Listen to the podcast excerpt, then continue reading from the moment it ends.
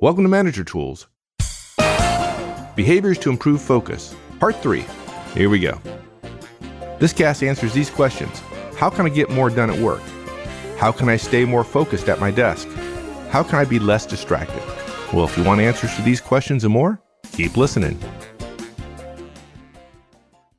Folks, this week's guidance is brought to you by Roadmap, our new module in the Manager Tools application available on both iOS and Android that will allow you both to roll out the Trinity one on ones and feedback for now, or to simply measure and manage your Trinity usage on one on ones and feedback if you've already rolled it out.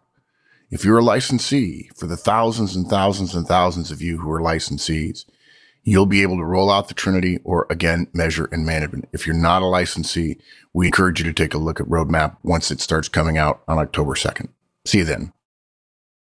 So, folks, if you have a process for building a moat around your mind and having a single source of inbox demands on your time, so you've mastered the process, the workflow of time and priority management, you don't need another inbox.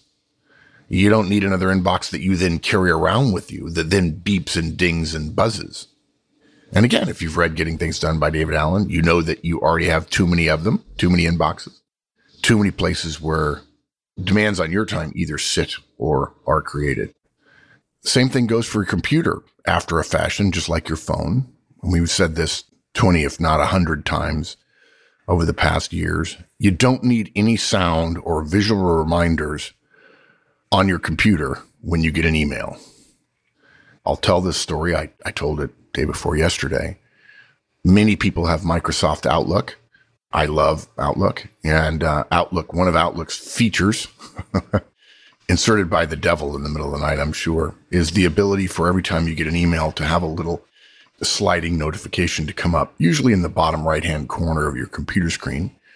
And it slides up and then it slides back down. So, in other words, Outlook is desperately trying to get your attention while you're in Excel working on a pivot table.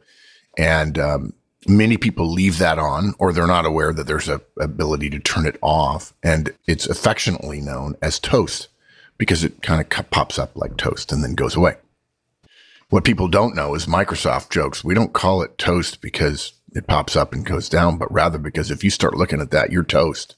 You'll destroy your ability to be creative and effective and so on because you'll constantly be distraction. You'll be distracted. You'll be in a constant state of non-focused attention. Uh, and if you really want to understand how powerful this desire is to be multitasked, just go out and Google the phrase continuous partial attention. And people actually advocate for this. Let, let's try to do five things at once and we'll be a computer. We'll be an IBM 360 time sharing between a bunch of different jobs. Unfortunately, that doesn't work. And look, that notification, which essentially implies some urgency, is a false notification because email by definition is not urgent. Okay.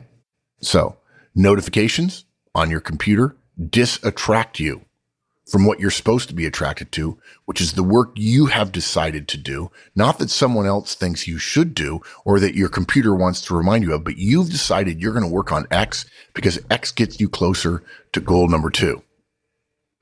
And you work on X until you're done with X. And I've said it before, I'll say it again. Even better, turn off your email client. For those of you who don't know the tech speak, this is about as tech as I get. Client means the software that runs on your computer could be Outlook, could be Mail. For that matter, it could be Gmail. The client is the software that runs on your computer that goes to the server and gets your mail. Because your mail sits on a server. And if you don't have a client, you can actually have mail, but not know it because you don't have any software that would talk to the server and say, please show me my mail. So turn off your email client, turn off Outlook. Or if you can't turn off Outlook because you use it for your calendar and task management, which I used to use it for and love it for, it's the, it's the single biggest disappointment in my software engaged life that Outlook on Mac doesn't work as beautifully as Outlook used to work on Windows uh, desktops. Um, but you can go into Outlook and say, don't give me all my mail when it comes in. I only want to ping it one or two or three times. Or if you need to get mail all the time, fine. Make sure you know how to use your folders. And I'll, I'll stop here because, of course, we've got all kinds of podcasts about things you can do to start managing your email. And don't tell me, do not tell me that you have an email culture and so you have to constantly be checking mail because there is no CEO, there's no executive at the top of your organization who's reasonably intelligent and smart about organizational life and so on that wouldn't tell you of all the things you're doing, you must learn how to manage it. But if you're constantly checking mail, if you don't have any filters, if you don't have any walls, if you don't ever shut it out, you're not managing it. It's managing you. But if it's something you have to do, I get that. It's a task you have to accomplish every day. You need to manage it in the same way you manage your desk and your health and you manage your time with your family and you manage your priorities. You don't miss your deliverables and your deadlines and so on. That's all managing your work. It's task management and email is a task. So manage it and manage it pretty aggressively so that when you are spending time on it, you can be good at it. Okay, so let's go on to the, the part that I'm really looking forward to because we should probably publish this guidance maybe a, a, year or so ago before Apple started working on iOS 11 with yeah with some enhanced uh, multitasking on the iPad because uh, apparently Steve Jobs got it right the first time, which is one application at a time. So yeah, um, you're you're bucking a trend here, buddy. I know, and um, I've been doing this now for about two years. There are times when I fail because I have my calendar up, and then I might be working on mail. Other than that, and my calendars tell me what I have to do next and when and so on. And for a while, I actually put my calendar on my iPad over to the side of my my desk, and then I could just touch my iPad and, and see it. But as a general recommendation to help you with focus, um, while you're on your computer, shut down other applications that you aren't working on. Mail is the obvious one. And Outlook is great, but it's a it's a focused worker's nightmare. Messaging, all messaging is the same. Instant messaging, Slack, and so on. And I know people say, "Oh, I've, I've got to be connected with Slack." But you don't. You go to the bathroom, you get on an airplane, you drive home. I don't understand it. And then people say, well, well, okay, I have to be, I'm going to change my statement. I don't have to be connected all the time. I have to be connected when I'm at my desk. I said, well, okay, but what about meetings? Well, no, I kind of have to be connected there too. I mean, this sounds like a sickness. I mean, at some point, this is what psychologists do, psychotherapists do. They start asking questions and the person says, well, this is why I do that. And this is why I do that. And this is why I do that. Suddenly the therapist looks at him and goes, do you even hear yourself? I mean, how did you live two years ago when you didn't have Slack? How did you live without instant messaging? Oh, well, you know, this just makes me better.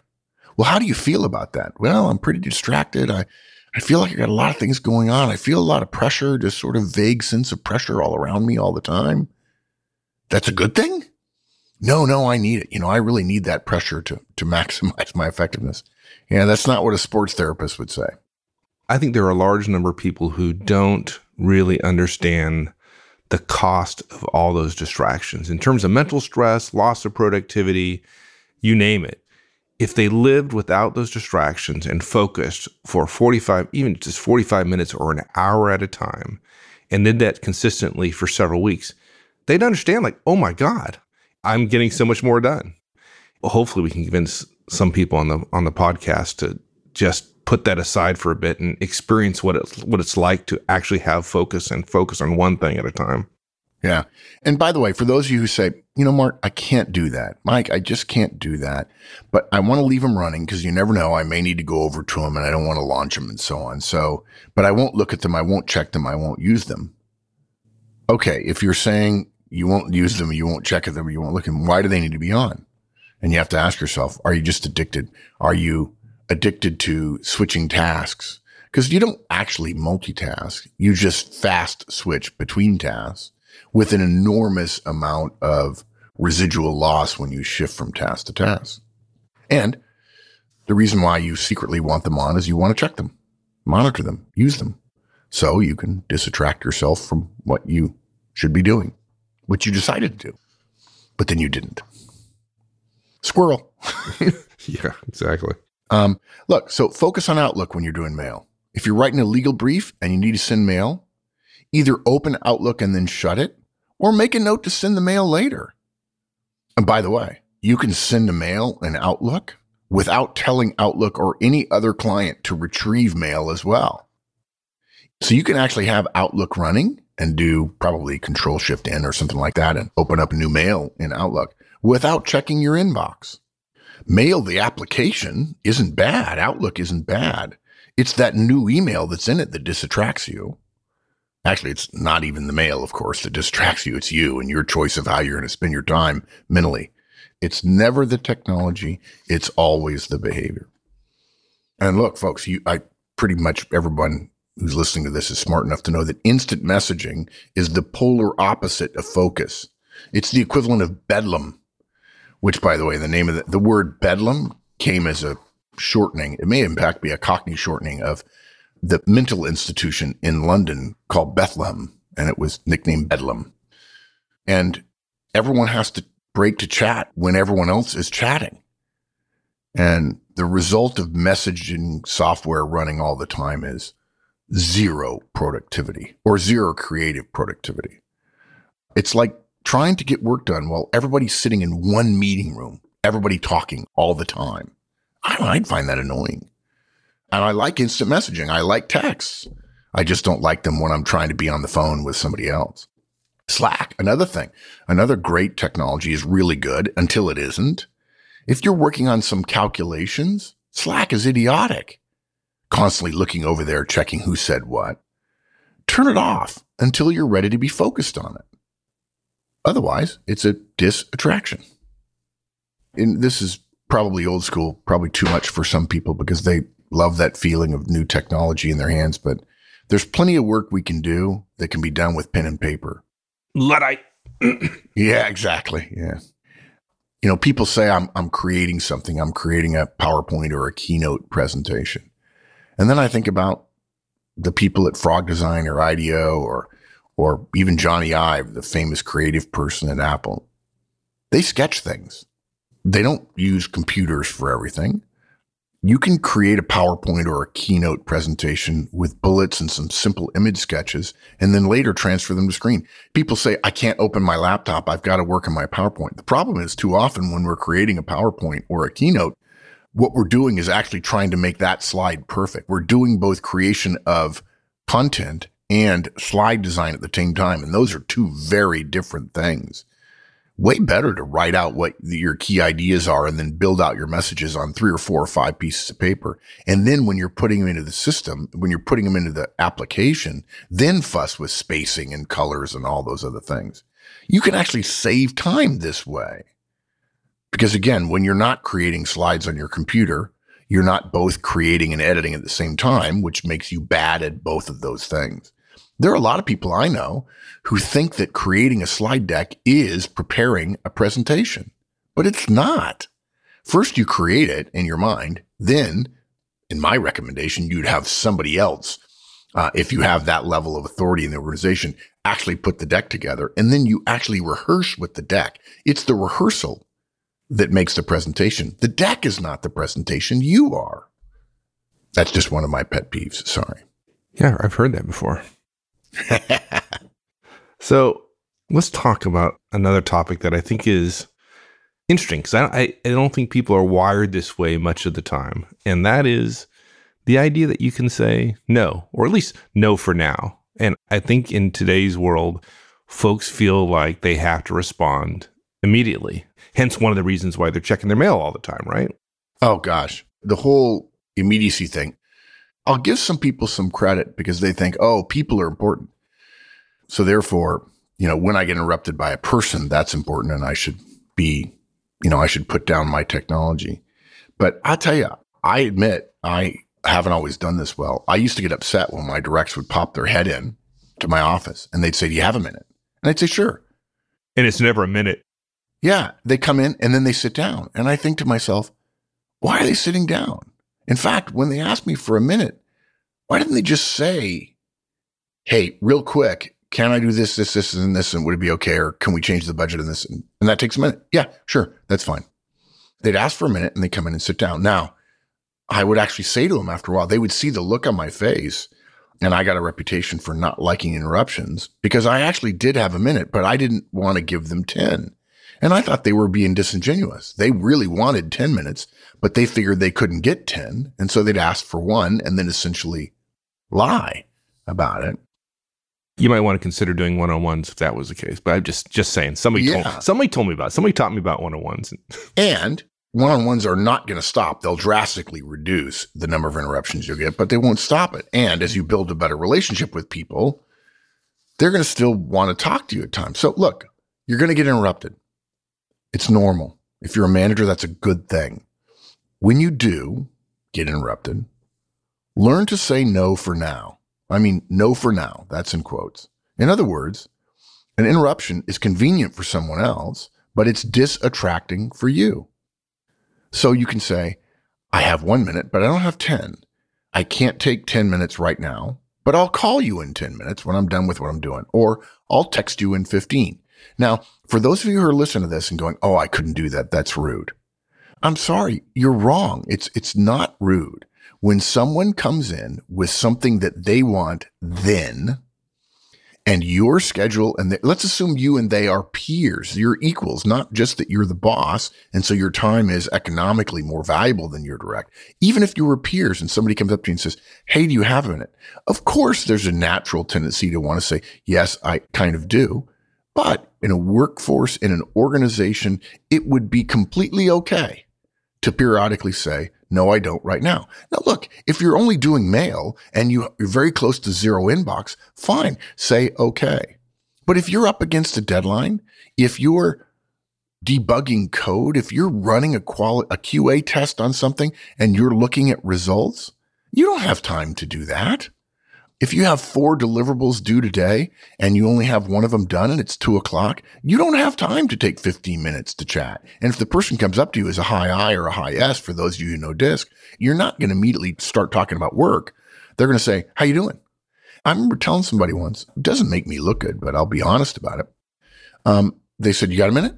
Sure. What do you need? Uh, because I literally took him at his word that he only needed a minute. He says, well, how you doing? I said, is that what you need for your minute? I'm fine. And he was like, whoa, okay. And he kind of walked out. Now I went back and apologized later, but I really thought to some degree it was his fault because he asked for a minute and then he wants to chat with me. And I didn't have time to chat. Look, if we run into the hall, we can chat. Or in 10 minutes, I'll stop by your desk and we'll shoot the stuff. That'd be great, but not right now. But an emergency or an urgency or an intensity on your part does not justify the same choice on my part in all cases. So you can say, I can't write this minute, but I'll, I'll text you in 10 minutes to see if you're free, or I'll text you in half an hour, or come by in 30 minutes. We know thousands, tens of thousands of managers, folks, who have done this for years with no ill effect on their reputation for team play or respect for other people. You are not obligated to be available to everyone all the time in terms of interruptions. What's interesting about that is when you in- reconnect with the person who was interrupting you, and I don't mean they were being rude by interrupting you, frequently they don't have time to connect with you. And when they don't, it gives the lie again to their immediate need that they felt comfortable interrupting you. And a side effect of this is you begin to realize how focusing on your work is probably what the organization wants you to do. That's not to say, as a manager, some of your work is not managing your team. It clearly is. And you get to be the keeper of your time and your priorities. And if you get better at saying, I don't right now, but I do in 10 minutes, and then write somebody's name on their, on a yellow sticky. And then as soon as you're done doing the thing you're doing, whatever it is, you walk over to their desk and say, Hey, I'm free now. You'll find that people will appreciate you more rather than you feeling like your people are an interruption. And we just need to learn how to manage those interruptions. Definitely. I guess the key I just tell people is, hey, if you tell people that, hey, I, I don't have time right now, can I get back to you in 15 minutes? Then make sure you get back to them 15 minutes. Then it's rude. If you if you commit to getting back to them and then you don't, and then you're surprised that your relationships start to deteriorate, don't be surprised. Don't be surprised. So to sum up, I say this all the time and I kid people about it. You're not as busy as you think, or definitely as you say you are. You're just distracted, disattracted, and just like me and Mike and everybody else we know, inefficient. And it's okay because, again, so is almost everybody else. Learn to cultivate your attention span, to work on one thing at a time. And by working on one thing at a time, you can do one thing at a time well. Get attracted to your daily and weekly and monthly goals and bat aside temporarily the disattractions that lead to waste. You can always make more money in your firm, but you can't make more time. Build into your daily behaviors the habits that allow you to focus. Focus is a competitive advantage. And probably in this cast, you learned that maybe the edge of your rut is not your horizon. And I thank Trevor Woods of Monash University for that last quote. It's a nice one. All right, my friend. Thank you. Thank you, partner. That was fun. I enjoyed it. So long. Thanks, everyone. That's it. We'll see you next week. Have a great one. So long.